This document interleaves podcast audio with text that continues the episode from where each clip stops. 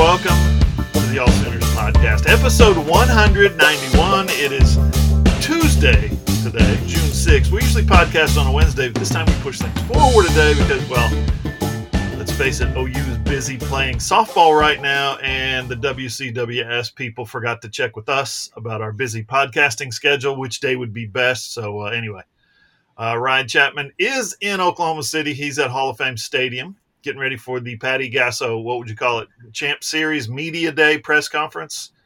Uh, I'm John Hoover. I'm in Tulsa. Later on in the show, segment three, we're going to be joined by our recruiting analyst, Ryan, Randall Sweet. He's been out at uh, high school team camps. He's been out at spring football practices. He's been out at scrimmages. But really, Randall has uh, has really been spending his time wisely at the Brent Venables Elite Camp where he has gotten to see just, I mean, I don't know how else to say it, a ton of interesting intel in the recruiting world. You're not going to want to miss that. But first, as we have the last couple of weeks, let's start with softball, Ryan. Yeah, I mean, uh, have they given us anything to talk about, John? I, I don't know if, if there's been anything that's gone on since we last reconvened. Yeah, not much. Um, 59 and 1. The, the beat goes on the beat goes on, the beat goes on, right? I mean, 59 and 1. They have won 51 in a row now. I asked you, Ryan, is this team ever going to lose again? And I'm talking about next year as well. it's a little silly, I know, but uh, they're in the championship series, which starts tomorrow night. It's going to be on ESPN, 7 o'clock local, I believe, here in Oklahoma City, against the Florida State Seminoles. Who else would you rather face in the championship series than Florida State? Yeah, Oklahoma fans everywhere rejoicing. This is not happening in Miami. This is not happening in the Sunshine State. The Seminoles have to come to Oklahoma City. And it, has been a fascinating World Series for Oklahoma so far, John. A couple of matchups with Stanford and star freshman NiJaree Canady. Uh, a romp over four seeded Tennessee, who are much more talented than Stanford, as Stanford uh, much like their football team refuses to embrace modern offense in the softball world, but in any measure, any means. What you but say? It doesn't matter. Two tight ends into their batting lineup. yeah, yeah, they pretty they pretty much are just running uh, softball's version of uh, not quite a wing tee, but they're they're hefty on the tight ends. That offense, twenty two personnel. Yeah, when, when you've got NiJaree Canady and, and you've seen what she's done to this Oklahoma lineup two times through, has given up four runs total in about, I think it's 10 innings of work. Uh, that's good enough to keep most teams in the game, but Oklahoma finds a way because they've got a star of their own in a much better pitcher in Jordy Bahl, who has different ways to attack. She's not given up a run yet in her first World Series appearances while healthy. Yeah, 14 and two thirds innings, Ryan, of scoreless pitching. Three, three, three appearances, two starts and a relief and she has not given up a run. And we're sitting here jinxing her. I'm sure everybody's like telling us to shut up, stop talking. No, it's fact. Uh, her scoreless streak goes back to Clemson, 18 and 18 and a third innings, I think, where she she's facing the best of the best. Right, she's facing the best teams that softball has to offer. Has not given up a run in 18 and a third innings. Uh, two full games, no, three, uh, going on almost three full games for softball, seven innings, right? What's been uh, what's been the key for Jordy? We got to talk to her last night after the game, and uh, I was a little bit surprised by the uh, the lack of punch in her answer.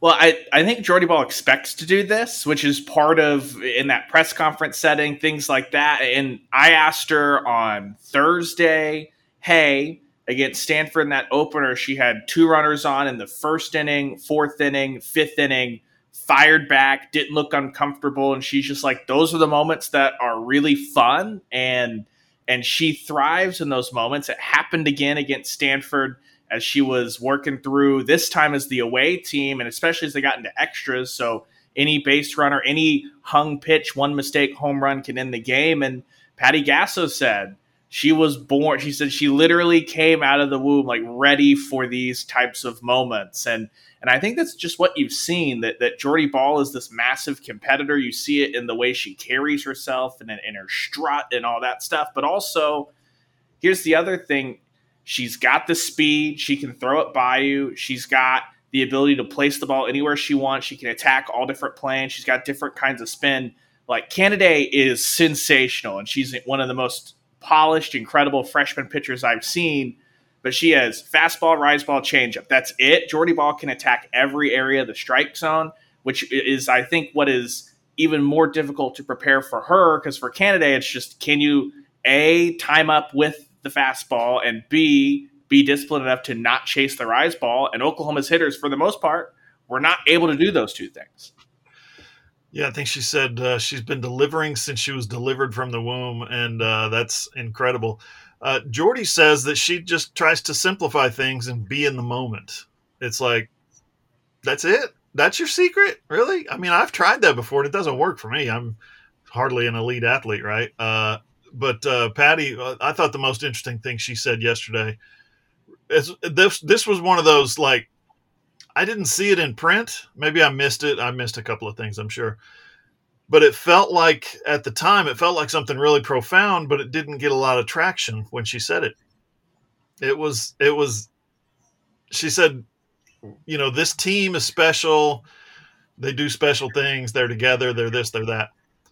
She said, but what we're going to remember when we re, when we join back here and have a reunion in 10 years is not all those run rules it's, we're not going to remember all those run rules where we just beat somebody to you know beat somebody's brains out or whatever. That's that's me, not her. She said the ones we're going to talk about are these ones out here. This two nothing and the four two and the and surviving when it's hundred degrees down on the field. I thought that was really profound. Yeah, I think the reason maybe it wasn't spread out a, a lot is because Patty Gasso said that multiple times over the last three years that I, that I've covered her is that, and this has been a issue's not the right word, but maybe a, a more of a conversation as Oklahoma has really kicked up the run rules post COVID 2021s mm-hmm. when this huge onslaught really came, and, and that's what Patty Gasso was talking about that that when they get together, like you mentioned, there she's like we're going to talk about the the funny dugout moments that kept us grounded when the pressure was sky high and things like that, and and I think when you pair that part, like an embracing of the moment, with it's not just an embrace, but she's also talked a lot about how this team doesn't have a fear of losing. They don't want to lose. They understand that losing's part of the game. They understand that failure is part of the game, but they don't have this fear of it, which makes it where they are now free to just go out and enjoy those moments and, and try to perform. And it wasn't always perfect. We'll, we'll get yeah. to it, but Tiare Jennings' day was far from perfect heading into uh, that ninth inning, right? But she she wasn't worried about it. It was calm, cool, collected, and she came up with a huge double that she's going to remember on her 21st birthday for a very long time, despite the fact that she was 0 for 4 coming into that last at bat for her. I need to know whose birthday it is is next on this team if there's any coming up over the next two or three days because every time somebody has a birthday, something amazing happens. Yeah, yeah. Patty and Tiare have had a, a pretty good week for birthdays, don't you think? right. Yeah, for sure. Uh, what did she have? Four strikeouts yesterday. Uh, she just had two, two yesterday, but if you if you blend the Thursday performance against Stanford and then yesterday's, it was four strikeouts total to Canady. Yeah, and and 0 for 4 in yesterday's game before coming up in the ninth inning. How about Grace Lyons though? Um, that's a, a, an absolute slump buster. She, I looked it up. You know, the, there's a there's a page in their in their bio that tells you their season batting average after every game. After every game, their new batting average is posted over here to the right. And I looked it up, and she was at some point in late February, I think, batting 500. 500 and that thing has dipped and dipped and dipped, and she has struggled in the postseason. She got down to 323 yesterday, and then she comes up in the ninth inning and uh, just absolutely blasts a double to get it started. And you know, I, I take pictures for all Sooners uh, at the Women's College World Series, so I'm down there in the photo well, and I'm following Grace because I, I just I had a feeling that something big was going to happen, so I'm following Grace through the viewfinder, right? And I'm snapping photos and I'm snapping photos and I can tell obviously her ball. I'm not following the ball out here. I'm following her. So I'm looking through and I can tell something good has happened because her smile just takes and she's like, "Oh, I finally got a hit." You you could just tell it was like a weight off her shoulders. Yeah, what a time for her first hit of the Women's College World Series of this year's Women's College World Series, but it's really interesting for Grace because uh, we, we can dive into this a little bit more with looking at the bottom of the lineup. But while she is one for five at the Women's College World Series, she's still drawn three walks. So she's found ways to be on base. A couple of those walks came against Tennessee. So she, she was helping contribute to that big onslaught. But yeah, you mentioned just calm, cool, collected, no moments too big for him. Grace Lyons is, is kind of that kind of player, right? She this is not a negative. She's not the, the fiery persona of Rylie Boone or Jayda Coleman or Alyssa Brito. She's just the the the center. It feels like that she's centered and the team is centered around Grace Lyons. And so when she pops up and leads off an inning like that, that's how you just kind of look up and go, yeah, some runs are probably going to get plated here. Yeah. Uh, am I right? The the last five OU home runs have been hit by Jennings, Coleman, and Kinzie Hansen. That uh?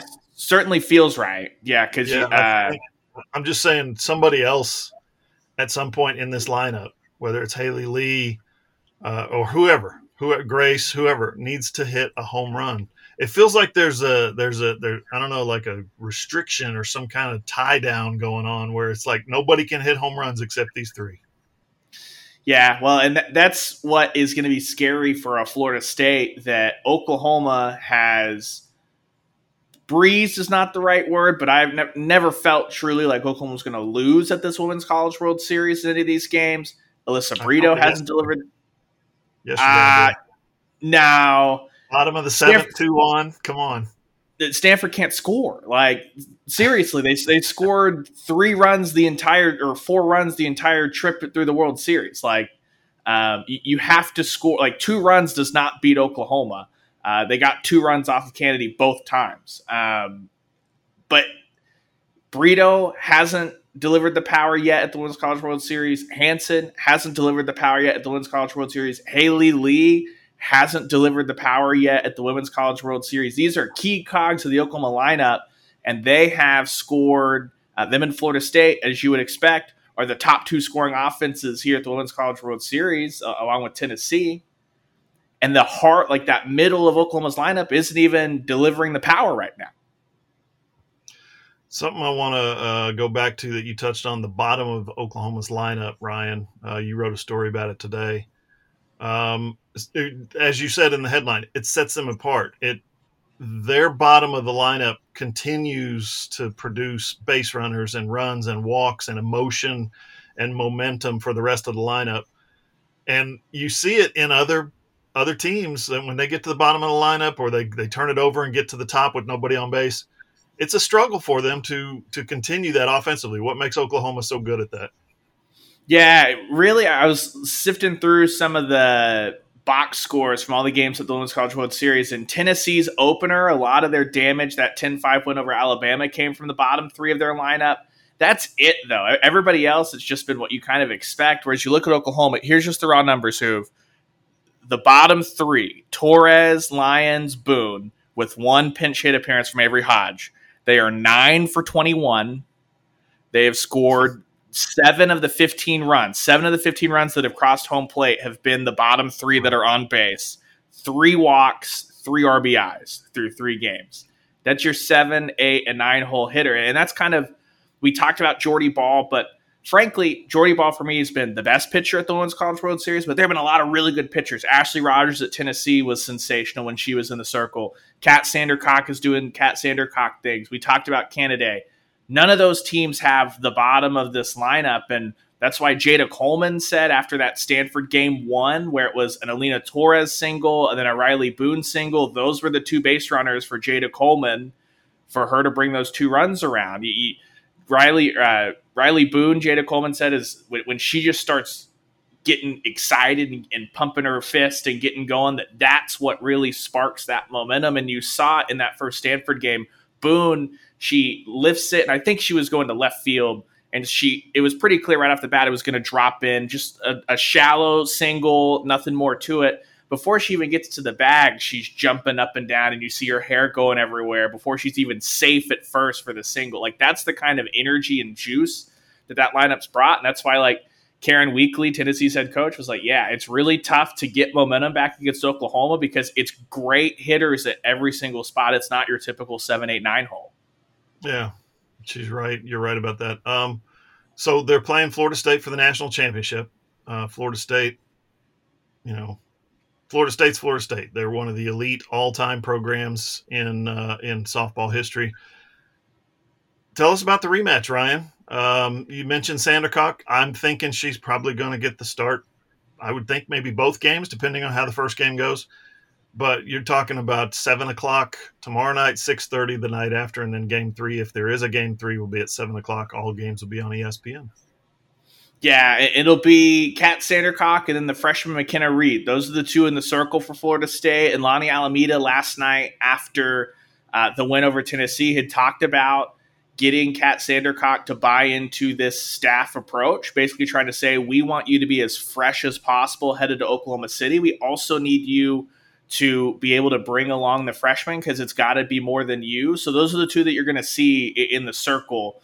The good news for Oklahoma is if you go back to the 2021 Women's College World Series, that was the champ series, three games against Florida State there. There was a game earlier this year. So if you look at some of the Tiare Jennings, Jayda Coleman, Grace Lyons, Kinzie Hansen, those players have all seen plenty of Kat Sandercock in person. So they kind of know what to expect.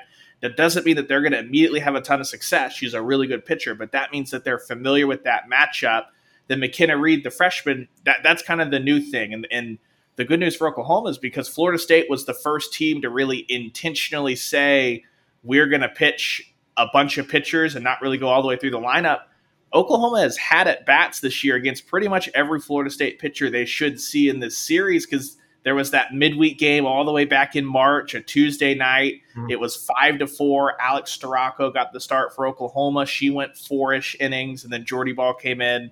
Uh, Katie Dack had hit the go-ahead home run. It was four to three Florida State in the fourth inning at Marita Hynes Field. Then Haley Lee, Tiare Jennings deliver immediately in the bottom of the fourth, and it was the Jordy Bahl show from there. So th- this is a Florida State team that has power. They don't have the same kind of power that Tennessee brought to the table, but they've seen Jordy Bahl a little bit this year. They also, for me, Florida State's lineup is a lot more balanced from top to bottom. Tennessee, once you get out of that first four, kind of dips a little bit. Florida State, you're not going to have as much power as Tennessee, but it's much steadier top to bottom. And much like um, the Oklahoma teams of old, the, the pre 2021 Oklahoma teams, Lonni Alameda excellent with the hit and runs, playing small ball, all the plays on the card that Patty Gasso's talked about.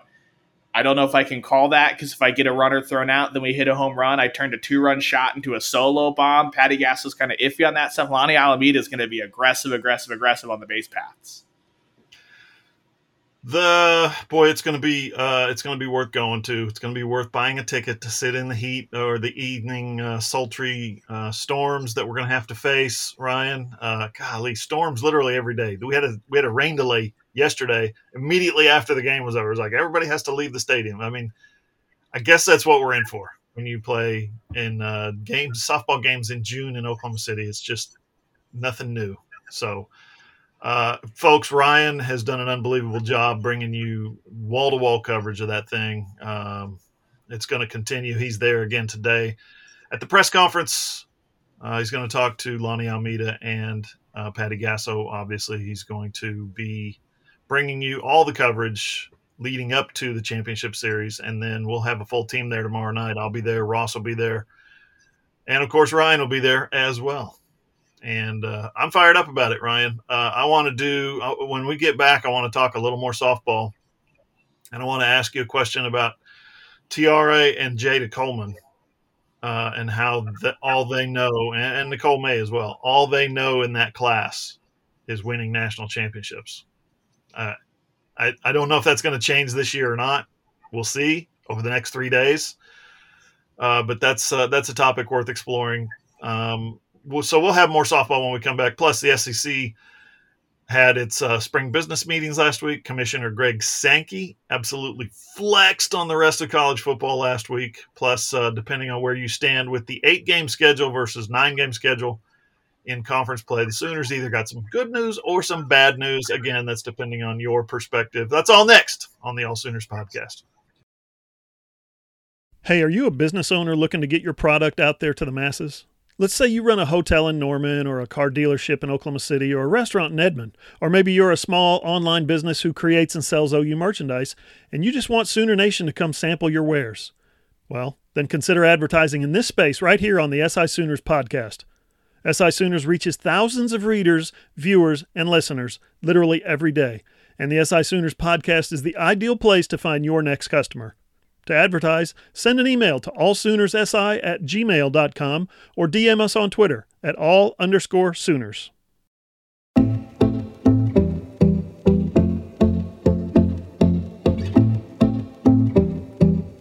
On Twitter, you can give us a follow at all underscore Sooners. Don't type the word underscore. Underscore is like the dash that goes under everything and underscores.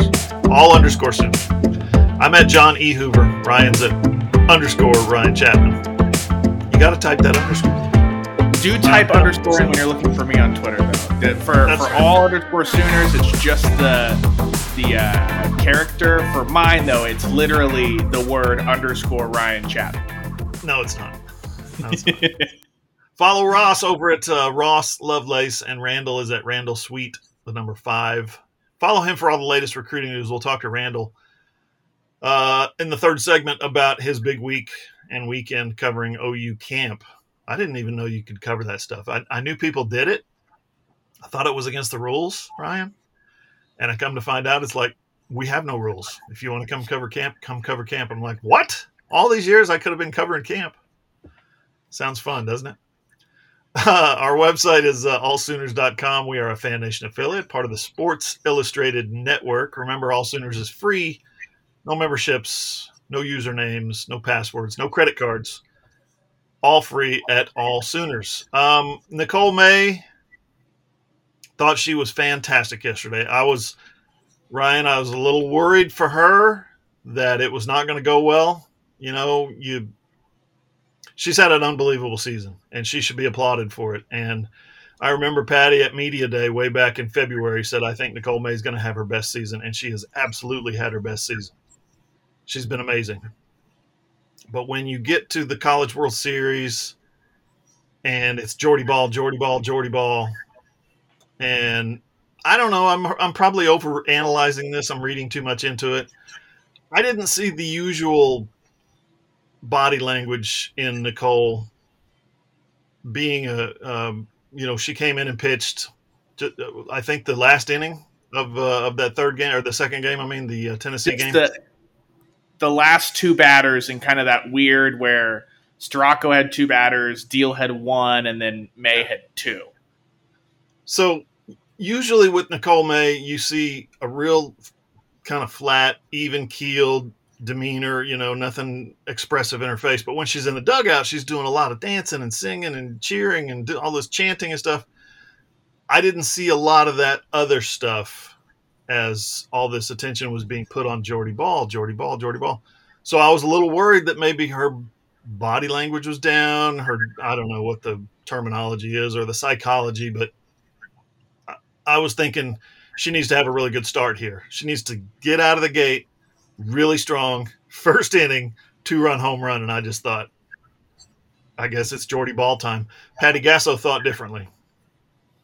Yeah, and she had talked about after the game, Patty and Jordy, because uh, that's who we got. Nicole May was in the post game. That the plan was for Nicole May to hopefully give Oklahoma five innings, and they were game planning for a seven inning ball game. So if, if Nicole May could give them five innings, keep the pitch count down on Jordy, then she can come in for the last two. That would be ideal, and th- that's been something that look it, the the criticism, I guess, of Nicole May the last two years heading into this year has been she's great, but sometimes she issues a few extra walks or, or, or, something like that, and she makes life a little bit more difficult. That way, you know, what should have been a two out single turns into a one out single, and suddenly you got runners on first and third. She's pretty much eliminated that this year. Heading into yeah. yesterday, she had a better ERA than Jordy Bahl and the mm-hmm. identical whip, which is walks and hits per innings pitched. They were both at 0.83. So basically 0.8 walks or hits given up per inning which is why I, I think that Patty Gasso was fine to say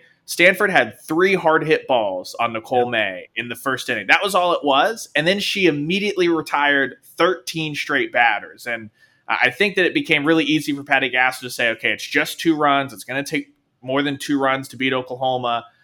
So she comes back out in the second and she retires the side in order. Then in the third, she retires the side. Like Nicole May gave Patty Gasso, outside of making a change after the home run in the first inning, no reason to come and get her except for the second that Stanford beat that, you know, hitless streak, that 14th batter, and then Patty Gasso immediately marched out and said, "Okay, we've hit that time in the game where we had predetermined I wanted to bring Jordy Bahl in. It's Jordy time. Make that thing happen." So. Um, really, if you look at Nicole May's career at the Women's College World Series, she's been excellent outside of one matchup, and she's gotten roughed up twice by UCLA. Stanford, it's not UCLA, and I think you saw one bad inning, other than that, you'll take 13 straight retired every day and, and say thank you for gobbling up a ton of innings, and then Oklahoma closed with Jordy. Yeah, she was terrific yesterday. Nicole was, and uh, and she has had her absolute best season. There's no doubt about it. She's a, a vital piece of this uh, this puzzle as Oklahoma goes for its third national championship. She's in that class, Ryan, of juniors now who all they know in college, the only thing that's ever happened to them in college is winning national championships. They've never had to end a season in tears or oh we lost, we got beat, we didn't finish our goal. The first two years in college, they win the national title, and I'm talking about Nicole, I'm talking about Jayda Coleman, and I'm talking about Tiare Jennings, obviously, uh, and whoever else is in that junior class. Right? There's it's it's a special class. We're talking about some all timers, Ryan, in in those two batters, especially. I'm talking about some all timers, some uh, J- uh, yesterday, for instance, set the uh, the women's College World Series record for RBIs, career RBIs. Are you kidding me? And career doubles. Some of the best that have ever played the game are currently in the same class at OU right now. It's unbelievable. Yeah, and that was something that I was talking with somebody. I forget who it was yesterday. That last year, Tiare Jennings set a not a career record, but for one women's College World Series, one event she set the RBI record of that last year, which is why she is your career RBI leader at the Women's College World Series after uh, yesterday. But that was something that wasn't really talked about a ton because we were talking about Zanala. We were talking about is this the greatest team you've ever seen? And how did Oklahoma just win a national title without Jordy Bahl? Like all of that stuff. It, it's been incredible to see what Coleman and and Jennings and and you saw that one two punch yesterday created the huge dilemma for Jessica Allister, Stanford's head coach, of do you walk Coleman to get to Jennings? And, and I thought her answer after the game was pretty straightforward. It's that they like the righty on righty matchup. And so you, there's not a good answer of pitching to Coleman or pitching to Jennings. But the better answer for Stanford was that one of them was a right handed batter and they would rather get to that matchup and it burned them. That made a, like, just at face value, a lot of sense. But you, you see that. And who, frankly, we can expand this thing a little bit too. Ready? Those three have never had their season end in anything other than a national championship. But if you look to the class before them, Rylie Boone, Kinzie Hansen, those two came in one year before.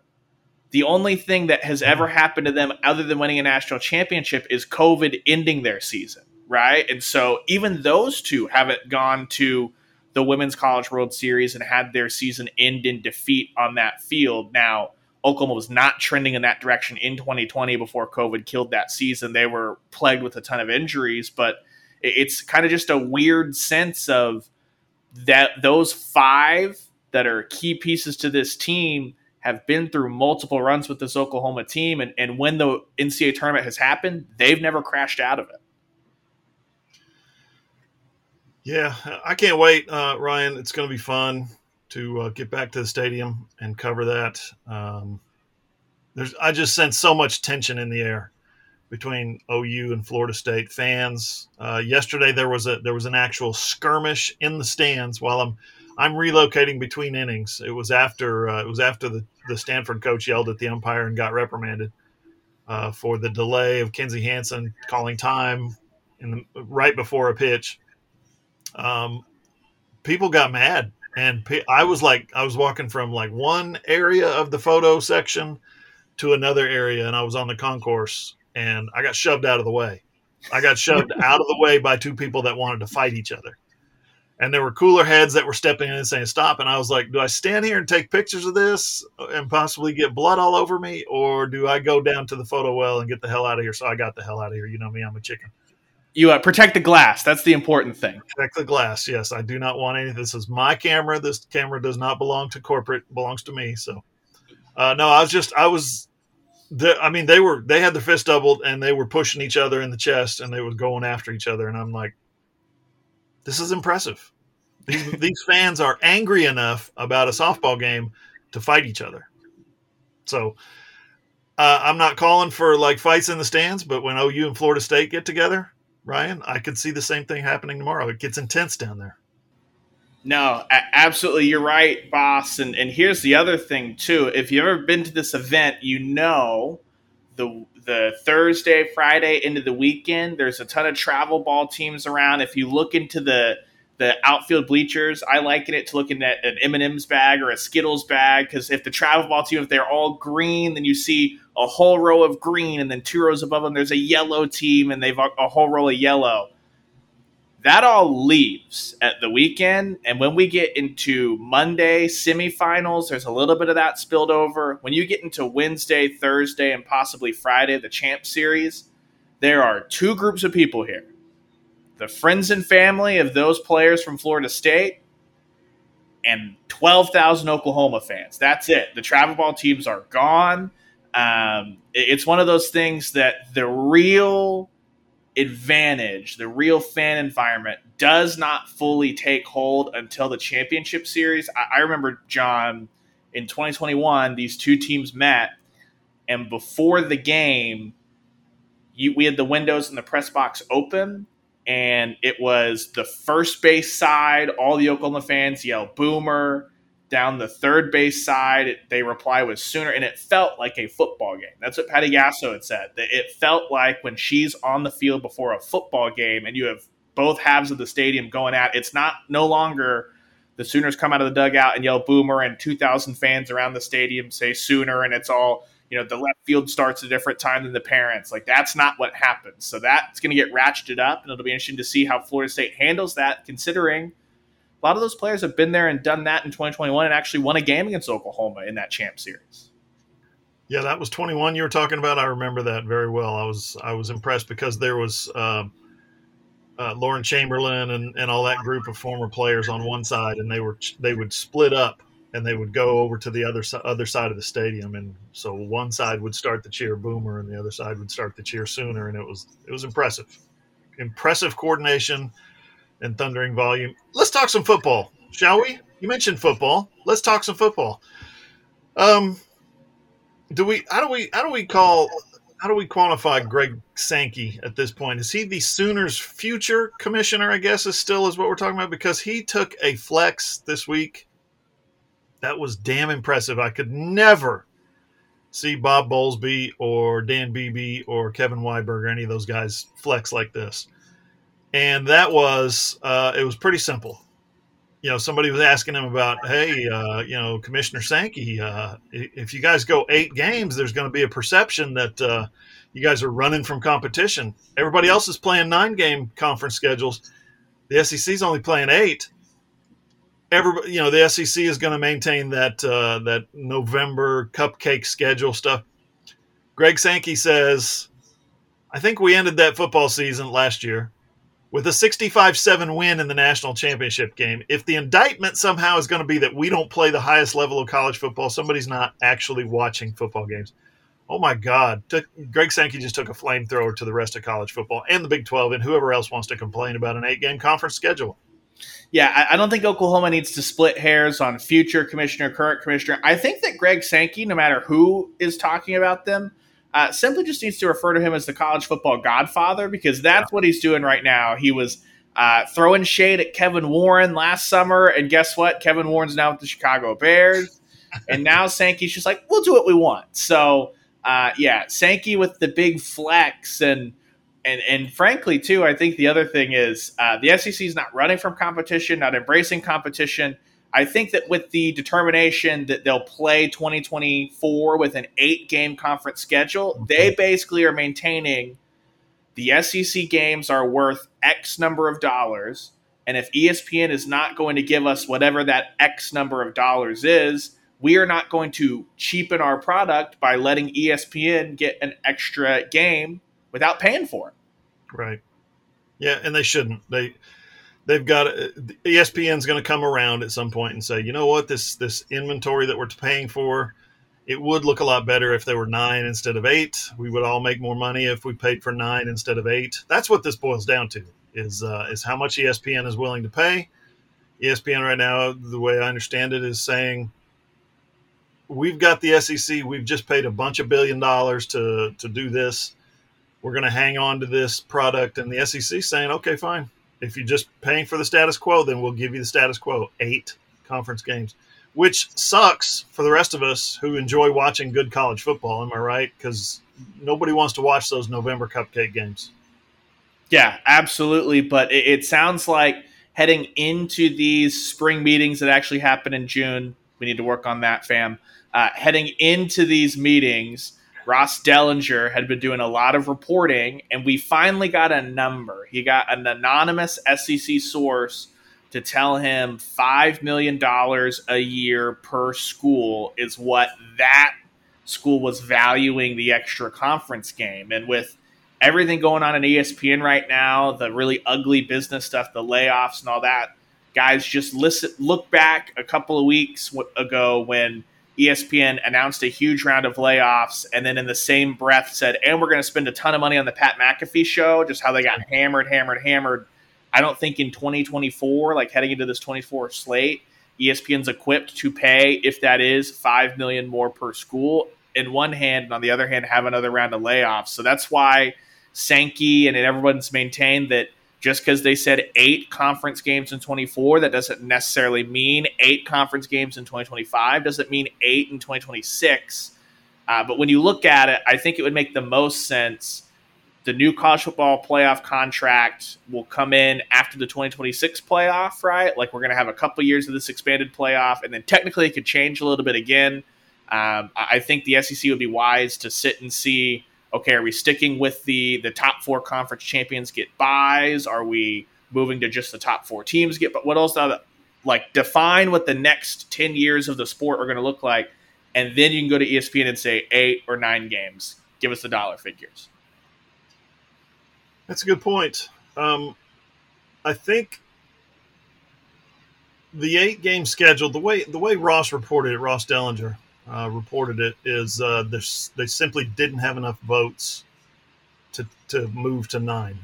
And the reason they didn't have enough votes, and this is the part that agitates me, Ryan, is there are a bunch of coaches right now who have it written into their contract. If you make a bowl game, you'll get an extra extra amount of money.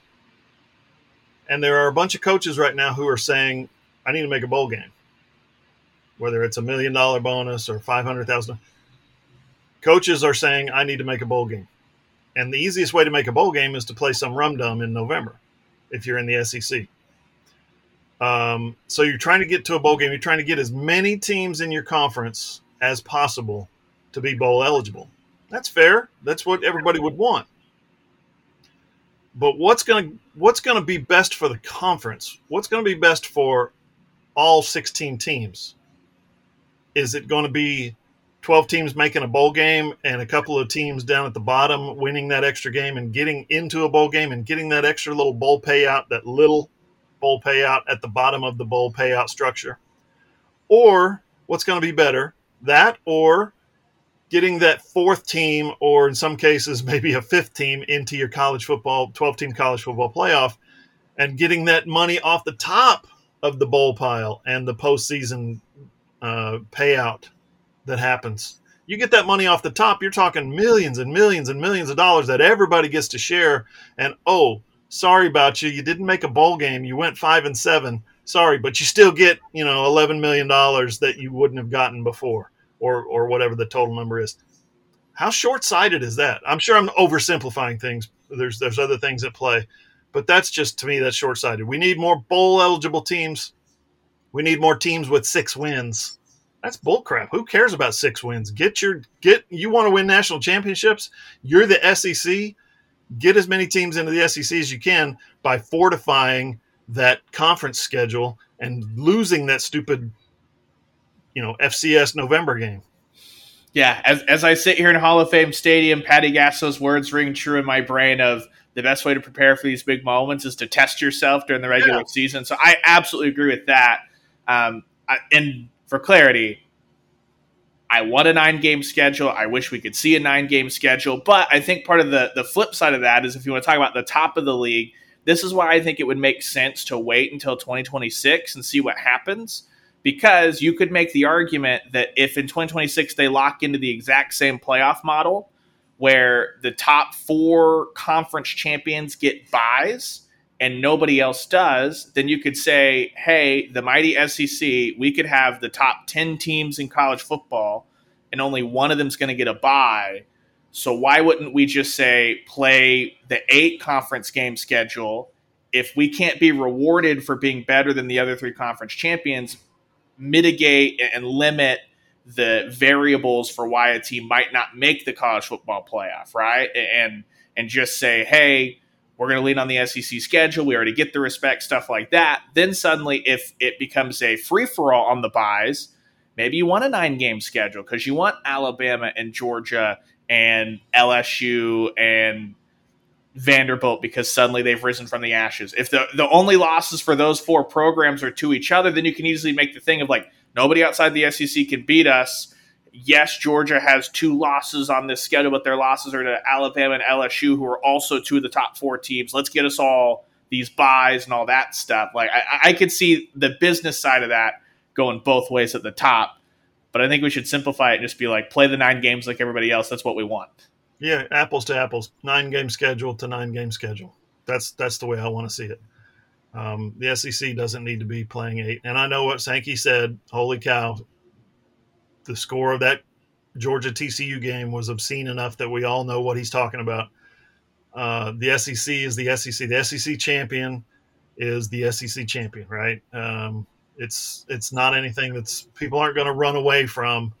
Oh well, Georgia only played nine games, or Georgia Georgia was the only team to beat that team. They lost two games. They're going to be out. It's it's a tangled mess. It it could be a tangled mess.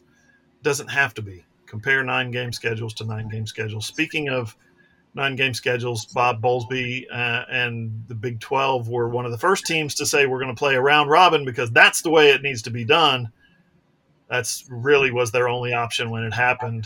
Uh, Big 12 contraction, you remember that? Well, Big 12 is still, Ryan, still talking about expansion. Brett Yormark had a press conference, uh, virtual press conference over the old Zoom um, him and Lawrence Schovanec, the Texas Tech chancellor president, uh, had a little press conference and they talked about, hey, we're not possibly for real forever done expanding. We could expand more. And he talked to, he actually got a question about Gonzaga being a basketball only member. And uh, it was a for instance, it was an example, but he said absolutely no. That's that's something that's on the table. Um, expanding and adding basketball only members. Well, I what is the point of conference expansion right now? And the point of the Big 12 is trying to stabilize that money, like you just said. So if bringing in Gonzaga gets the Big 12 some sort of revenue stream and it doesn't dilute their football money, then sure, go for it. I also think no one should be shocked that where is Brett Yormark from? Oh, Big East country. You remember that? Remember that conference? Is that conference still around? By the oh, the basketball only conference is dead. My fault. But um, UConn, another name that keeps getting you know moved around. Gonzaga shouldn't shock anyone that Brett Yormark might be trying to rechart the Big East. The important thing they have though is they do have football teams that are frisky and competitive to prop them up, but it feels like the Big 12 right now is playing a different game than the the SEC and the Big Ten, which is an understanding of we're never going to get viewed as the prime football conference, so we can have really really good football still. We just had a team in the national championship game in TCU, right? Kansas State, uh, really good program under Klieman, and then you add in and be the SEC of basketball as their way forward. That's a much more appealing pitch to any media partner than anything that the ACC or the Pac 12 is throwing at because both of those conferences right now are just holding on for dear life trying to keep their teams. No one's talking about the Big 12 getting poached right now. Yeah. Yeah, you're right. Uh, Arizona, Arizona State are being tossed out there. Uh, there, there was a rumor last week that Colorado's rejoining the conference. It's like the fifth time that's happened, but uh, I'll I'll believe it when I see it on Colorado. Um, you mentioned you you use the word basketball as a revenue stream. That's a perfect example of what basketball is. You you make your money in football, and then you got this little revenue stream over here called basketball. Big Twelve can do that. Big Twelve Gonzaga can maybe bring something and I'm not knocking Gonzaga at all. They don't have football, fine, whatever. Uh, they have the opportunity to possibly join the Big 12 and create a revenue stream for the other, for the conference and the other schools. Brett Yormark is admittedly a basketball junkie. He loves hoops. He loves he he's he's created an initiative in Rucker Park for the Big 12. I mean, he is literally addicted to basketball. And he said he said the words, "We know football drives the ship or drives the revenue or whatever, however he phrased it." Um, I don't know, Ryan. Um, we just got done talking about Greg Sankey saying what 65 7's not not enough for you to to show how great we are at football. To yeah, we might invite back, uh, Gonzaga as a basketball school. That's a nice little revenue stream. It's like you said, two different games. They're playing two different uh, conference conference matchups, they're playing two different games, the Big 12 and the SEC.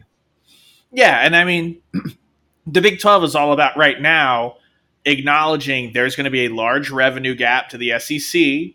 So how can you just get it as close as possible so that your institutions can try and hey, Chris Klieman, you're doing a great job. Maybe we can't pay you the $10 million that pick random bottom tier SEC school. Say Lane Kiffin decides to leave and Ole Miss wants Chris Klieman, and Ole Miss is like, we're going to throw ten million a year at you.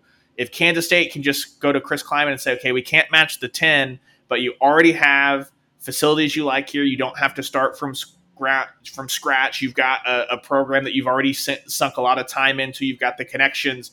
How much can we how close do we need to get for you to want to stay? That's the game the big 12 is playing right now on the football front.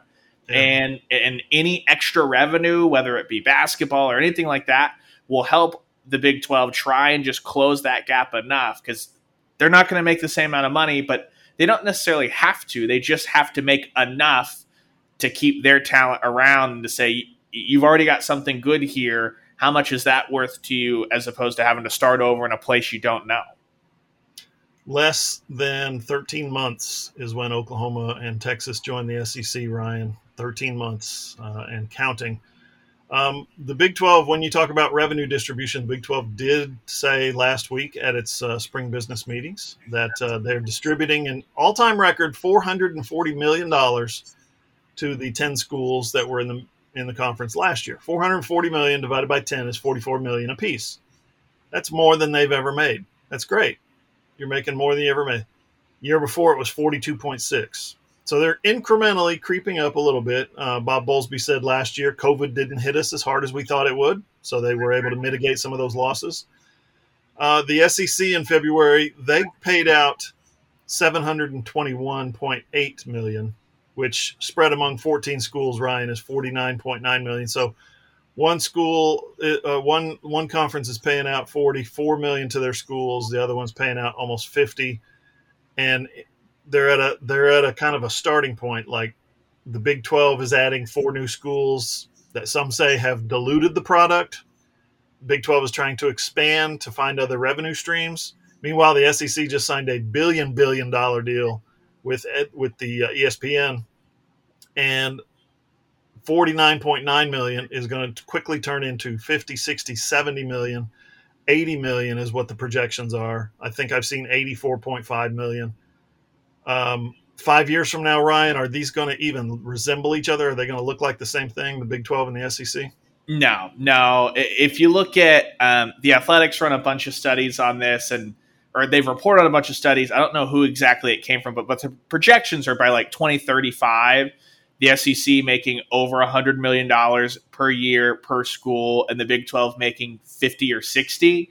So right now we're talking about, you know, five to 10 million before your third tier rights. In a decade, we could be talking about 30 to 40 million between before your third tier rights. Like that is what the the worry is. And the Big Ten, they've got an even better deal. They're actually going to make a little bit more than the SEC, but the Big Ten and the SEC right now is going to be the gap that's between the SEC and uh, the Big 12. Like that gap today, SEC and Big 12, is what the Big 10 SEC gap is going to look like in 10 years, but it's going to be tens and 20s and 30s of millions of dollars between the SEC, the Big 10, and everybody else. And that's why you've got ACC schools saber rattling. That's why USC and UCLA looked around.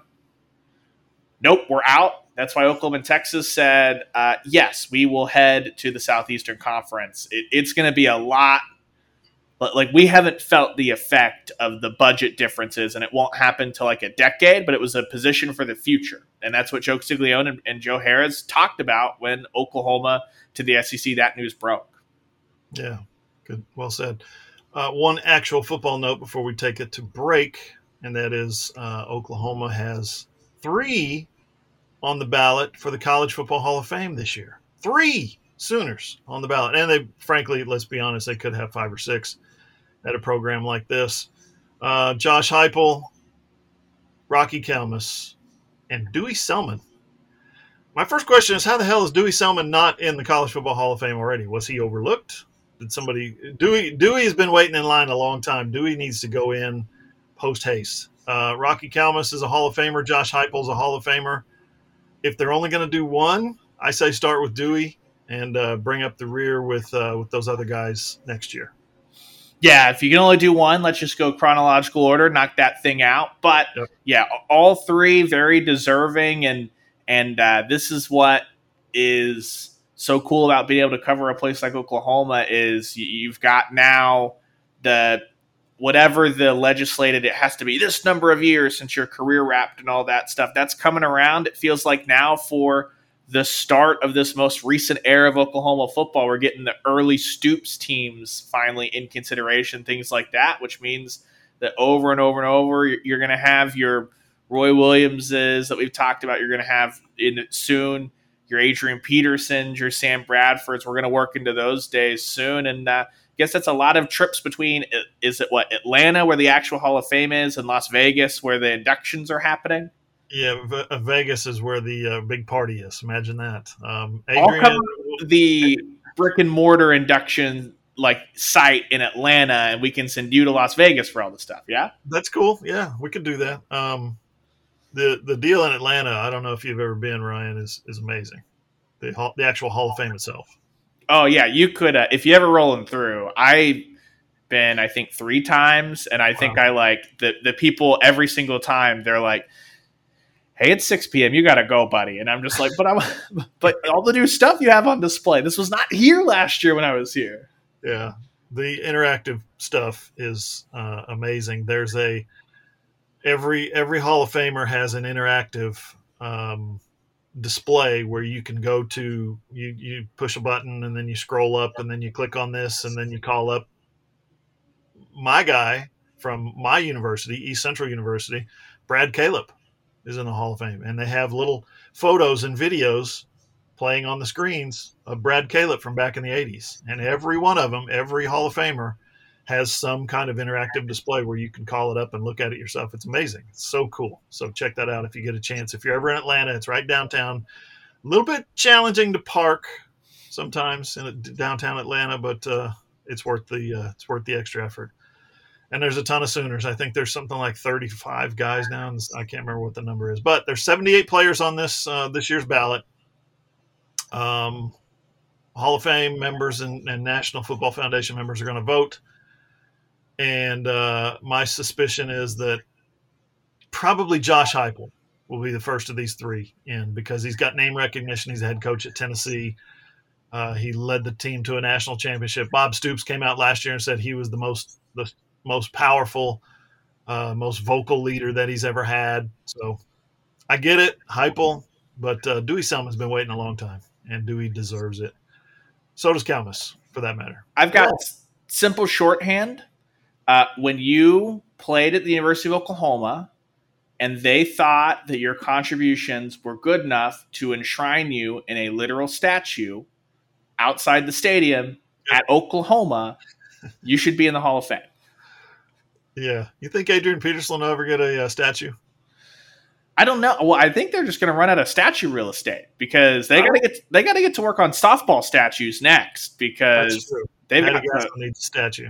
they've got Patty Gasso, they've got players of the year that, that need statues. So there's there's a uh, a lot of job security in the statue uh, the statue career path if you're around Norman America. That's what I should have been. I should have been a sculptor. God, I missed my calling. Hey, uh, good stuff. We'll wrap up real quick. Uh, baseball lost two times to East Carolina over the weekend. It was not pretty.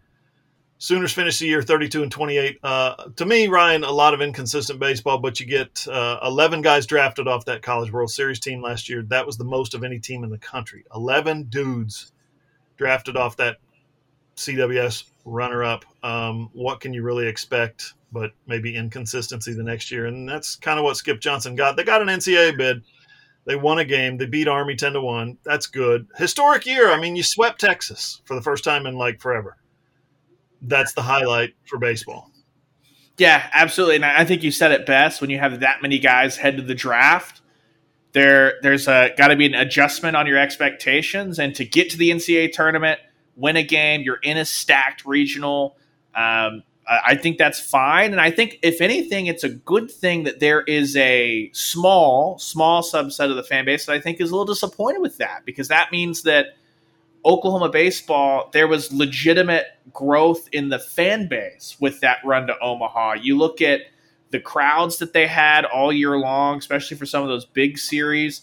I think that you saw that that's a legitimate momentum and and I don't think they did anything to really kill that momentum. Sure, a big run would have helped just capitalize and stack on top of it. But I just don't think that was something that was super realistic coming into the year with all the the losses. And so to have that group to get that experience with so many new faces, it's just a a great way to say, hey, you didn't lose that momentum from the trip to Omaha, and, and Skip Johnson can go and recruit off of that. As they got one more year in the Big Twelve before they, they head over to the SEC, which just like we talked about the football, is is a different animal, and they're gonna need the fan support, like week in, week out, because those are gonna be tough series every single weekend. But it'll prepare them for future NCAA tournaments. Yep, you're right. Uh, good stuff, Ryan. Thanks for uh, sitting in these two segments. Don't forget to follow Ryan on Twitter and at All Sooners for uh, all the rest of the College World Series coverage from Oklahoma City. Appreciate it, man. Yeah. Hey, next time we get together and talk on the podcast, June 14th, we're going to have to be on the lookout because that's when Greg Sankey said the SEC matchups for 2024 yep. will be announced. So we won't have like a home and away schedule or like the order of everything. Or actually, we may have home and away. But either way, we'll be able to discuss some theoretical, hypothetical. How is Jack Arnold going to look in Death Valley? You tell me. Hey, that reminds me. Before we go to break, we talked about Army baseball. What about Army football? If OU is going to play uh, four non-conference games in 2024, get Army back on the schedule. Joe C, I know you watch the All Sooners podcast, at least maybe not all of it, but maybe this segment you're watching. Get Army back on the schedule. I want to go to New York. I want to see a football game on the Hudson River. Yeah, let's do that 100% because they got to. Uh, four non-conference games and right now oklahoma doesn't have a power five opponent on the books for 2024 as well. So that's something else to look at is got to add two non-conference games because they've got two on the book. I think it's tulane and temple. And uh, one of the ads has to be a power five school. So maybe um, i haven't spent the time to look through all of it but nc state i know they've had their schedule bumped with byu headed to the big 12 so maybe like pick up an nc state to uh, play a one-off non-conference game I'm sure Oklahoma State would be willing to play a game, right? Don't they want to continue the Bedlam series like sure. real am I have I mischaracterized that completely? Oh, it's possible. Uh, we'll see. Play Bedlam one more time. Say it's the last Bedlam, and then say, "Yeah, we got to play Bedlam one more time." That play would it, be awesome. Play it at like Taft Stadium too. Be like, "Hey, we have to somewhere in neutral site, Oklahoma City." uh, it would be great, Oklahoma City. Um, where they play the the high school state championships at UCO. Yes, exactly. That would be amazing. That with would be the, amazing. With the water feature behind uh, I forget which end zone that is. From the press box, it's the end zone to the right. I don't remember what, how which way the the field lays. Yeah, that would be cool. We'll cut you loose, Ryan. Thanks, man. We'll see you. Coming up, it's a huge week for the Sooners in recruiting. Uh, humongous week, actually. If you haven't been keeping up, they got a couple of grad transfer commits from the transfer portal. Unexpected by some, but uh, I guess the portal, if you're a grad transfer, the portal's always open. And I get the feeling there's going to be a couple more. Uh, we'll tell you about it next. Plus, All Sooners was out at the Brent Venables Elite Camp. Randall Sweet is going to come back and tell you all about it. That's all next on the All Sooners podcast. Hey, are you a business owner looking to get your product out there to the masses? Let's say you run a hotel in Norman or a car dealership in Oklahoma City or a restaurant in Edmond, or maybe you're a small online business who creates and sells OU merchandise and you just want Sooner Nation to come sample your wares. Well, then consider advertising in this space right here on the SI Sooners podcast. SI Sooners reaches thousands of readers, viewers, and listeners literally every day, and the SI Sooners podcast is the ideal place to find your next customer. To advertise, send an email to allsoonerssi at gmail.com or DM us on Twitter at all underscore Sooners. Final segment of the All Sooners podcast. Again, we really appreciate it if you guys could drop us a rating, rate podcast. If you like it, hey, five star rating. Those are awesome and they help uh, you can like us and share us on social media. And if you're watching on YouTube, leave us a comment, subscribe, like, all that stuff. We enjoy interacting with you guys. We want to hear from you on how we're doing. So let us know. Okay, segment three. Speaking of recruiting, uh, holy cow, Sooners have uh, added to the uh, defensive line lineup, the defensive line roster, I guess. And Randall Sweet is here to talk about it. He's had a super busy last six or seven days of recruit covering recruiting. Um, funny question I got asked uh, by a contractor who was working at my house. I said, I got to go. I got to go talk to a recruit. He's thinking about going to OU. And the guy goes, Oh, you recruit for OU? uh, no, OU wouldn't let me anywhere near a recruit. I would probably commit 20 violations on the first day and I uh, wouldn't be very good at it. But no, we cover recruiting. We don't recruit, we cover recruiting. Anyway, two big ones. Dijon Terry, Dejon Terry said his name wrong right off the top. Dejon Terry and uh, Philip Paea. Holy cow, Randall! These these are two guys that uh, you don't expect to get in June. Guys out of the transfer portal, and yet here we are. Yeah, like you mentioned, big guys. Uh, you know, two guys that are going to really take up a lot of space in the middle, free up a lot of room for uh, players like Danny Stutsman and whoever plays linebacker next to him to fly downhill, hit the hole and make some uh, make some tackles in the backfield. Um, you know, we lo- uh, the Sooners lost multiple players at that position over the offseason. Uh, Jalen Redmond, very notably, um, and then I know Kori Roberson hit the transfer portal. They had some other guys leave. Uh, so getting two two guys that have played, uh, you know, Division One football for years, that are veterans, they know what they're doing. Uh, it'll be really helpful for that interior defensive line group. Yeah, there's been some talk that uh, somebody like a Jacob Lacey might have um, an issue that could prevent him from playing a full season, if not the entire season.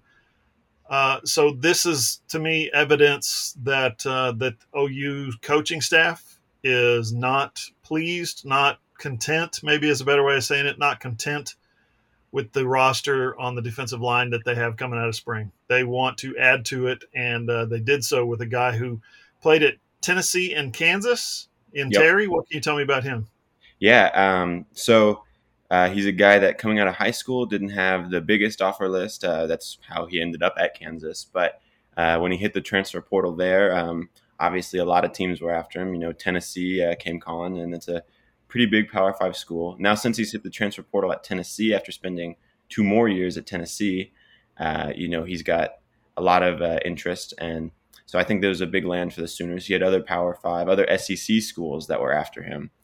Uh, and so, you know, for OU, Todd Bates, Brent Venables to be able to land a guy like that, um, it really shows that uh, not only are they having success, that they're still um, seen as very good recruiters, but also it brings in depth. Uh, if nothing else, it raises the competition level of that Oklahoma interior defensive line group. And um, I believe Terry is like six foot four, 320 pounds. And uh, the Sooners did not have many guys on their team who look like that. So uh, you know these guys who can push the pocket, who can really just manhandle guys in front of them. That's something that they need, and I'm sure Todd Bates is happy to see someone like that in uh, in the locker room now.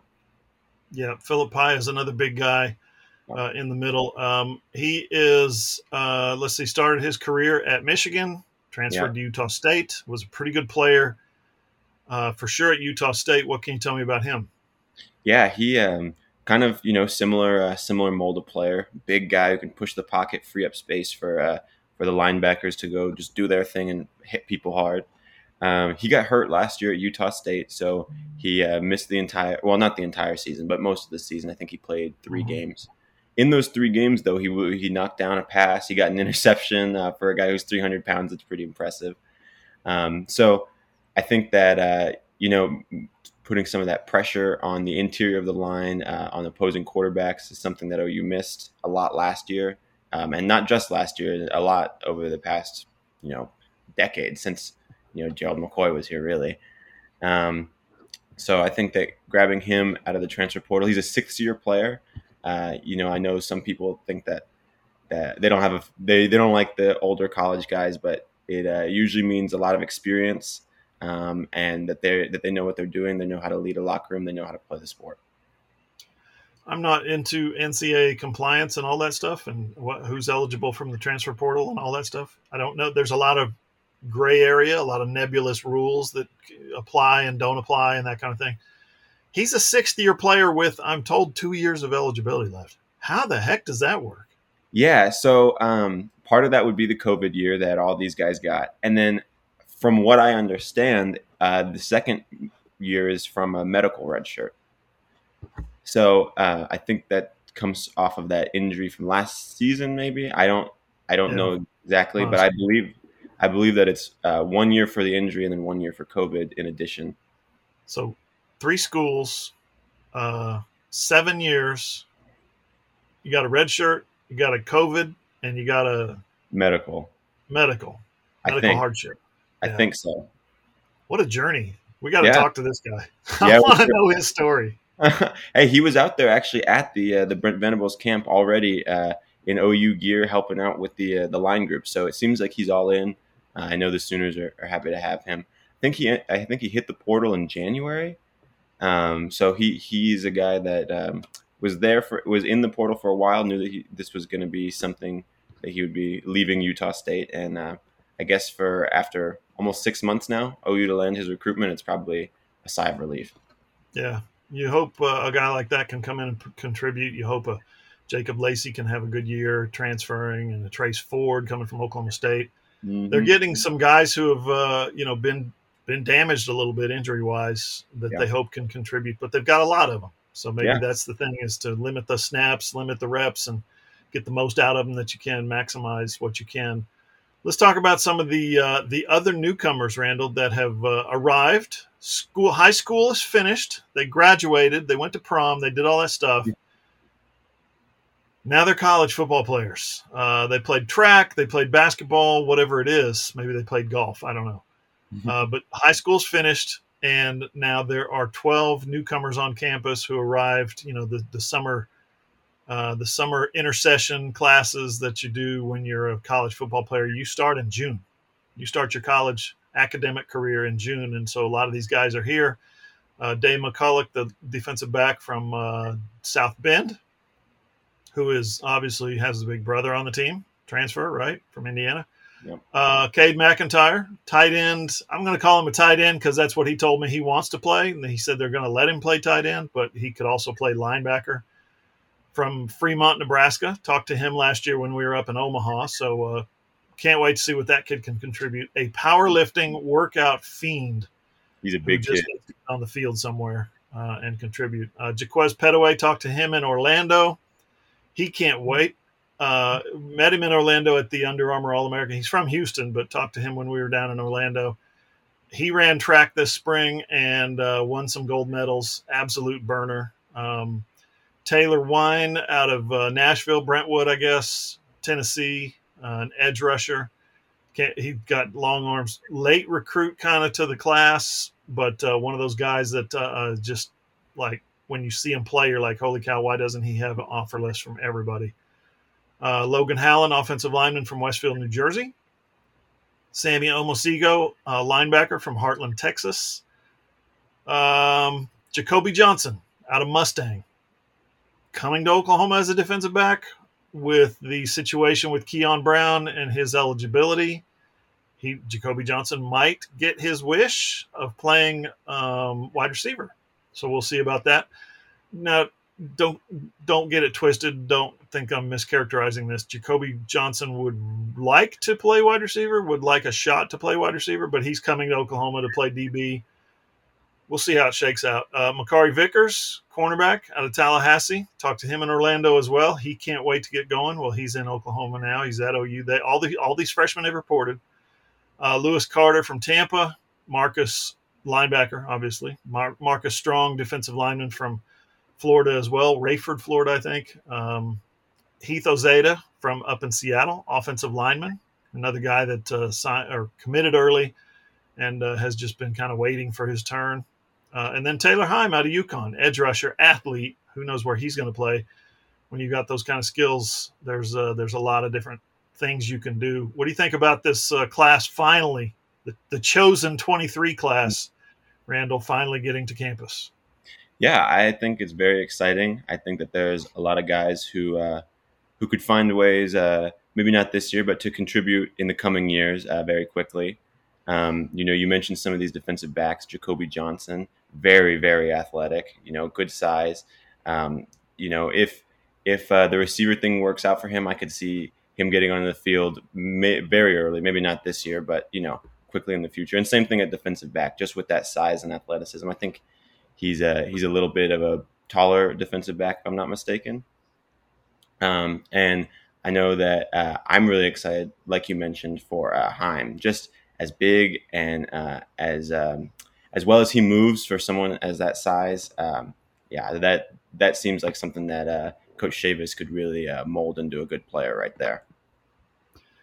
Yeah, Jacoby, if he if it doesn't work out at defensive back, he could always play wide receiver. If it doesn't work out at wide receiver, he could always play basketball. Yeah, exactly. Porter Moser, you need basketball players. This kid can help you. So uh, yeah, he OU was one of the few schools I think to offer him in both sports, and he told me several times I want to play both sports.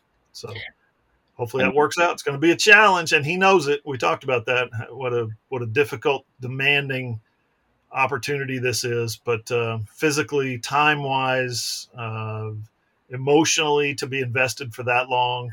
You know, you don't get a break immediately after football's over. You transition into basketball. That would be a challenge, but uh, Jacoby, like you said, unbelievably athletic. I think he can do it. Yeah, yeah. Um, another guy, you know, Lewis Carter from Tampa. He's a fast linebacker. He loves to fly around and hit people. Kind of, yeah, man. It, it really not not necessarily the exact same play style, but in the way that they're both from Florida, they're both fast linebackers who can fly around and hit people. Kind of reminds me of watching Danny Stutsman out of high school. Just a guy who, uh, you know, who takes no prisoners. He will fly down downhill through the gap and give you one of those remember me hits. Um, and you know, we saw that. At least I saw that a lot on Danny Stutsman's film whenever he was coming out of high school. Uh, you know, he flew around the field, sideline to sideline. And I think Lewis Carter, maybe not the exact same play style, but he does that a lot very well too. There's some openings on this wide receiver core. I think Jaquaize Pettaway is a guy that can get in there immediately and play. I'm not saying he's going to catch 60 passes and go for 1,000 yards or anything like that, but he is going to make some plays. He's going to pop up somewhere, kind of like Freeman did last year, Gavin mm-hmm. Freeman. Like, whoa, who was that? What's, oh, that's Pettaway. Yeah, he's gone. Touchdown. Um, he's got that kind of breakaway speed. He's got that kind of wiggle to him. Uh, I see him contributing in in some measure, whether it's on kick returns or punt returns, or, or we'll see when he gets here. That's a little bit of a challenge because you've already got a line of guys doing that, uh, as we saw several times in spring practice. But just in terms of getting him the football and getting him in space, let him run. He's going to contribute in 2023. Absolutely, it's not not often you find guys who were as successful in Texas high school track as he was that also play football. Yeah, 10 4, I want to say something crazy like that. Yeah. Yeah. Maybe faster. Uh, we'll see. Uh, Sammy Omosigho is a guy I want to see as well. Um, Makari Vickers is a cornerback. I watched him in that All American game. Seatbelt Vickers. Boy, he's fearless. Yes, physical for a defensive back. Mm-hmm. Yep.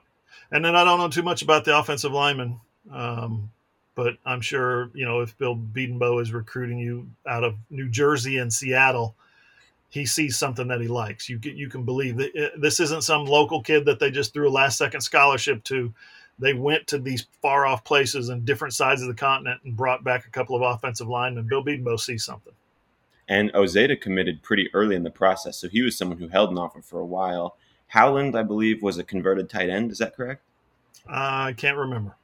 Well, I, I think so. He, if I'm remembering correctly, Howland's about six seven, and played tight end for uh, his high school. Um, Bill B, obviously, uh, you know, thinking of guys like Lane Johnson, has a, uh, a history of converting these guys. Okay, let's um, let's talk about the camp. Randall. Camp Randall. That's your new name, by the way. yeah, I love it. You love going to these camps, so I have dubbed you Camp Randall. Uh, Perfect. So, kind of lay out what it looks like for your. I know it was your first time. I've never been to one of these, but uh, just kind of what the visual looks like, what the interactions are, uh, what's going on over here, what's going on over there. Um, how maybe it's fast paced, maybe it's loud. I don't know if they're playing music, but just kind of lay out what it looks like for us at these Brent Venables elite camps, day one and day two. Yeah. So, you know, the first thing uh, you walk in um, to Everest Training Center, they're on campus. Uh, doors are open. There's all these kids' parents are around. A lot of uh, high school trainers, um, personal trainers, things like that. Um, like you said, uh, there is music playing. Um, they start every day with you know just some typical position lines where they're going through stretches. That some of the OU coaches and staff will come and you know just give them a short talk at the beginning of the day, uh, and then they'll really break off into their specific position groups. So with that, you have quarterbacks, receivers inside Everest Training Center uh, working on you know their own drills. Tight ends as well are in are in there with them. You've got running backs and linebackers out um, on the track, uh, well on the football field that's inside the track and then you have uh, offensive and defensive linemen out. Um, I think it's the the is the mini field outside of the stadium uh, on Jenkins. Mm-hmm. Um, so that's where the that's where those guys are working, and you've got position specific coaches working with all these guys. So wide receivers and defensive backs, you know, I'm watching Jay Valai coach up Malik Hawkins, Michael Hawkins' little brother, right there in front of me as they're working. Um, you know, I'm watching LV Bunkley Shelton and Emmett Jones coach up uh, uh, the receivers as they're working and things like that. Jeff Lebby and some of the other uh, coaching staff, Seth Littrell, they're working with Mike Hawkins and uh, Kevin Sperry while they're throwing and things like that. So um, from that angle, it's really a good look for us. For, for the media, it's a good look at, you know, we get to be really close to these guys and the coaches. We get to see how they interact with each other for the players themselves, uh, if they already have an offer or are committed, it's a really good chance for them to build a relationship with the coaches, get some coaching from them. Um, and if they don't have an offer, it's a great opportunity for them to really put their name in front of these guys. Uh, a lot of the kids there are already on OU's radar, but it's really a good chance for them to show how coachable they are uh, and how they can compete and their body language, all sorts of things like that, that uh, you wouldn't typically get watching from the sidelines. Yeah, uh, I've often said that the the best um, view of things that we've gotten to have. Um, so I've been doing this a long time. 04 is when I started covering o, OU, and uh, I covered Les Miles at Oklahoma State for a couple of years. And practices were open back then. And uh, at some point, Bob Stoops closed practices and closed scrimmages and didn't want any peering eyes and information getting out and things like that. and I totally get it. But when Brent uh, you know, Lincoln was, of course, on lockdown. But when Brent opened things up to the media, you know, 40 minutes of open practice, you get to see guys, you get to see guys being coached. That was my favorite thing. You get mm-hmm. to see guys yeah. interacting with their coaches, coaches yelling at them, maybe talking in a loud voice would be a better mm-hmm. way to describe it. Right. Um, what they want them to do, what their expectations are. You really start to get a feel for for how the team operates uh, and mm-hmm. I'm talking at the base fundamental level. Okay. Not being around any practices for for the better part of the last 15 years before that you you never really had a sense of okay how does this team function? Um, how do they interact with their coaches? How do they interact with each other? What how do the coaches interact? And so uh, being in that setting in spring practice and a little bit last fall uh, for training camp really kind of opened uh, the doors and let in some fresh air and let people see what this program's about. But when you are able to do that on a level where you're ta- talking about recruits, you're talking about juniors in high school, sophomores in high school. I think that really shines a light as to how this program, uh, DNA wise, how this program builds itself. Yeah. And I, I, think it really also shows how dedicated this coaching staff is. I mean, yep. I'm watching, like I said, Jay Valai is coaching up Malik Hawkins, and that kid's not even committed to OU, but he's right. putting, he's taking the time to sit there, you know, to take him aside and say, like, hey, you know, this is where your hand placement needs to be. Your footwork needs to be like this. And I saw that all day with tons of kids who aren't committed to Oklahoma, uh, who might have offers but haven't decided yet. And, you know, there's nothing assuring that these kids will end up in Norman, but the coaching staff is taking the time to coach them and treat them just like they are commits or like they are current players. Um, and it's also really nice to see a lot of those current players out there. I, you know, Jackson Arnold's out there every day. LV mm-hmm. Bunkley Shelton's out there every day. Um, Billy Bowman's out there. I mean, to see these guys, uh, we mentioned Philip Paea earlier. To see these guys out there, it really shows that they care about the program and that they're bought in to helping better the program in general in any way they can. And I think as camp counselors, to be fair and, and full disclosure, I think as camp counselors, there, the coaching staff, uh, the program, eh, not, the program, it's actually not related. It's disassociated technically from the program itself. Uh, I think the coaches are allowed to pay the players a stipend or a daily kind of a camp fee or whatever it is, instructor fee to go out there and help. So it's a way for the guys to make a little money on the side, and certainly the coaches are able to supplement their income with all the uh, all the the kids that sign up and pay their tuition and all that kind of stuff. Yeah. Um, campers, I'm talking about. So hmm. let's finish with this, Randall. Uh, a bunch of offers. I don't know if it, we could call it a bunch, but there were a couple handfuls of offers made over the weekend uh, at the, from the Brent Venables camp. You you actually got to witness a couple, which is cool. Yeah. Yeah, but uh, players interacting with coaches, and the end result is, hey, I'd like to offer you a scholarship. Are you ready to come to Oklahoma or something like that? Kind of lay that out for us. Describe who you saw, what you saw, and and uh, what you learned about uh, OU um, recruiting some of these kids. Yeah, so I'll start in the 2024 class because that's next up. Um, I think the only offer that they extended in that class, uh, I, I think most of those offers are done going out for 2024 class, but the one that they did extend uh, was on Saturday. Uh, Ivan Carreon. I hope I'm pronouncing his name correctly. He is a six foot six wide receiver out of Odessa, Texas. Um, so down there in West Texas. He was actually he actually is currently committed to Texas Tech, um, but he was recruited to Texas Tech by current OU wide receivers coach Emmett Jones. Mm-hmm. Um, and Carreon was taken into Brent Venables' office with his parents. He was offered a scholarship, um, and that was after he performed pretty well in the morning session. I think um, I think the fact that he came to camp, even though he's committed to Texas Tech, really should tell OU fans something. Um, I think that he's got a really great relationship with Coach Jones. I think that the fact that he came five, four or five hours all the way from Odessa to Norman, even though he's committed to another school, I think that really illustrates um, the relationship he has with Coach Jones. I don't think that his family, again, being committed to another school, would make that drive for no reason. I think that there's at least going to be some consideration there. Um, and when you look at his other offers, um, you know, Purdue, Texas State, Texas Tech, nothing against those schools, but they don't have the history that Oklahoma does. They don't have the history of wide receiver production, even in recent years, that Oklahoma does. Um, so I think when you can look and point to that, uh, that's a really good sign for OU. I know he's up. I'll interject something real quick. Um, this might be a situation where the Emmett Jones likes him, wants to offer him, and Brent Venables and Jeff Lebby say, invite him to camp. We want to see him with our own eyes. Right.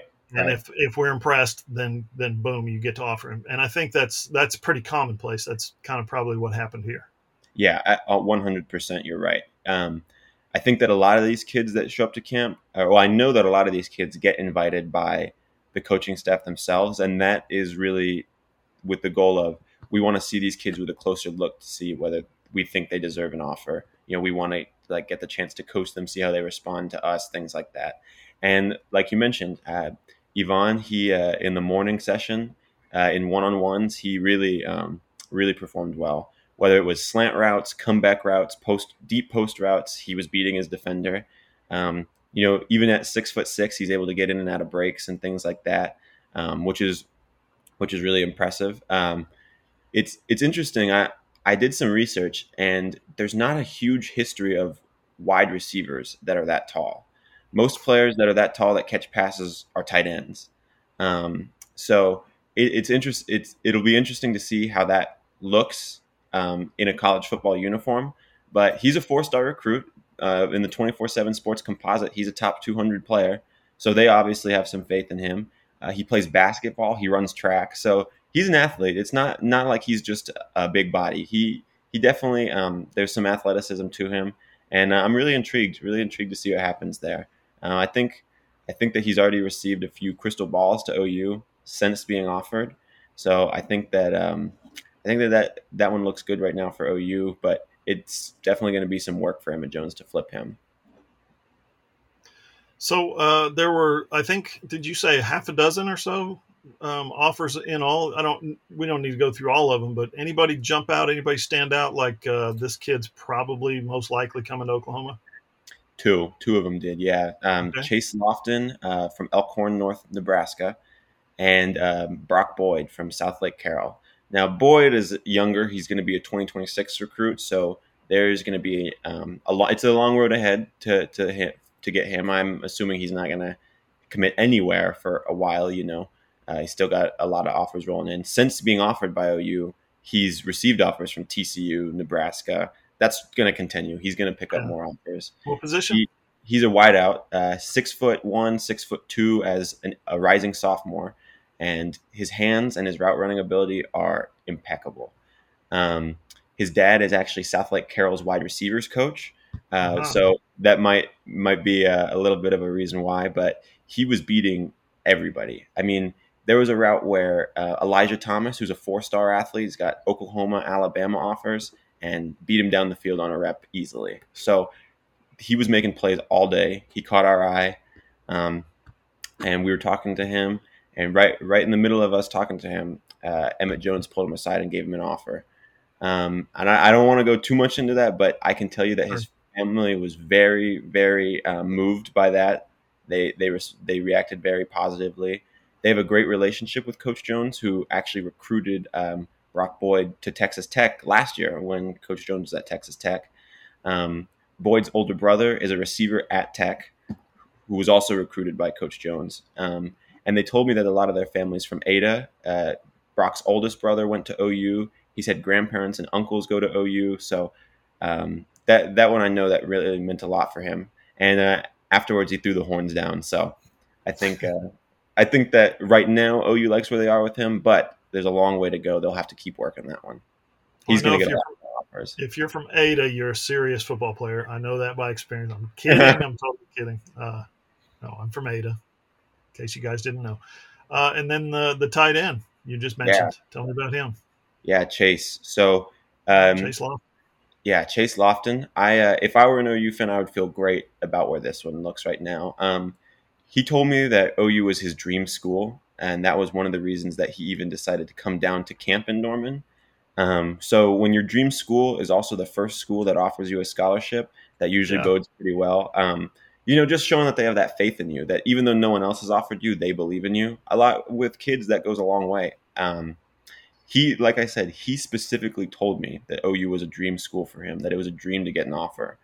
Um, as for his play on the field, he moves very, very well for someone who is six foot five and over 200 pounds. He gets in and out of breaks really well. He can drop his hips. He's fast for a guy who's that big. And most guys that big don't run routes the way he does. So that's a guy that I think that Emmett Jones and Joe Jon Finley really liked. Um, they when they saw that he's a hard worker. Uh, even after he got the offer, I remember watching him out there, you know, busting his butt, you know, working with the medicine ball against in one-on-one drills where they're not even catching passes and stuff like that. So hard worker. Um, seems like he uh, he's going to be one that they really try to recruit hard. He said he's already planning on coming back in July for a visit. Um, football's in the blood. He's like I said, six foot five, over 200 pounds as a rising junior. His brother is a tight end at Kansas State, also six foot five, over 200 pounds. So they've got got some good uh, good genetics there, and um, seems like they they really like Oklahoma. Today is June 6th, as we said at the top of the show. Uh, 10 days from now, it'll be Champ U Barbecue. Uh, Yep. Any momentum about that? Any leanings, whisperings, rumors, uh, innuendos about who's going, who's not going, and maybe why they're going or why they're not? Well, um, the big name that's going to be there at the Champion Barbecue is obviously David Stone. Um, you know, five-star defensive lineman from Oklahoma originally, now goes to uh, IMG Academy in Florida. Um, he's got a lot of relationships still here in Oklahoma, um, and so he's here for the summer. I think it's been, uh, you know, said before, but for a guy who supposedly lives in Florida, he really enjoys coming back and spending time with the people here in Oklahoma. Um, apparently, he's got a pretty good relationship with some of the uh, the OU defensive coaches, um, which seems to be a recurring theme with a lot of guys. Um, so that would that's a big one for OU if they can if they can impress him. Um, you know, he's going to be a senior, so this this summer is going to be um, I don't want to say the last shot, but probably the last big uh, stretch that they get that every school gets to make an impression on David Stone. So if they can uh, do a good job of the Champion Barbecue, I think that'll go a long way. Additionally, some of his friends like Michael Patterson, McDonald, some of the other guys who still play in this area, if OU was able to land them, I think that would go a long way for them because you know who doesn't want to play with these kids that they grew up with, right? Yep.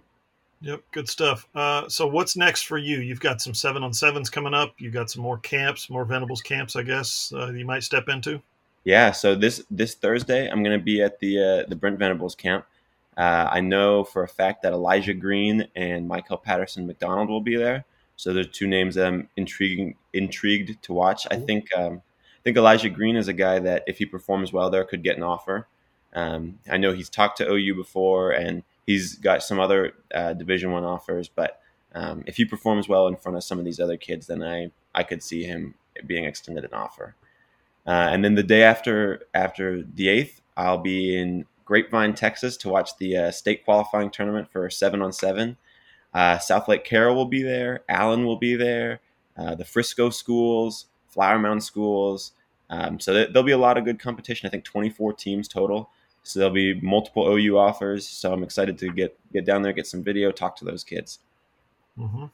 Yep, and you can find all of that and more at allsooners.com. That's where Randall has been so busy posting all this great content. Uh, we've really ramped up our recruiting coverage, uh, and Randall is 100% the reason why. He's got a real passion for it. So, uh, Randall, thanks for jumping on, and uh, we'll see you somewhere down the recruiting trail very soon. Yeah, absolutely. Thanks, John.